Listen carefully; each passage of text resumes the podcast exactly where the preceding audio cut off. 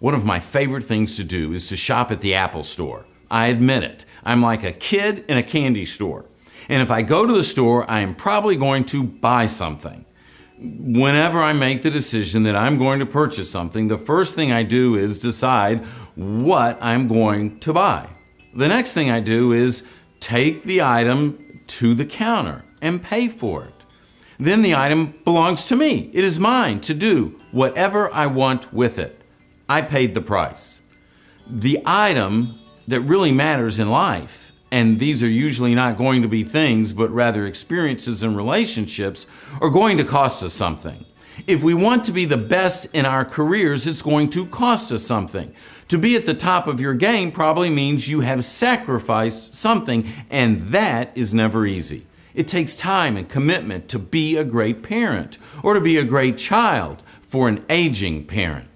Everything you want to accomplish has a price attached to it.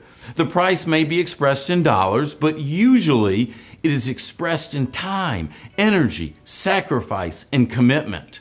Are you willing to pay the price for what you say is important to you? Making that commitment is the first step to moving towards your goals. Take the time to think about the price you need to pay for the goals that you have.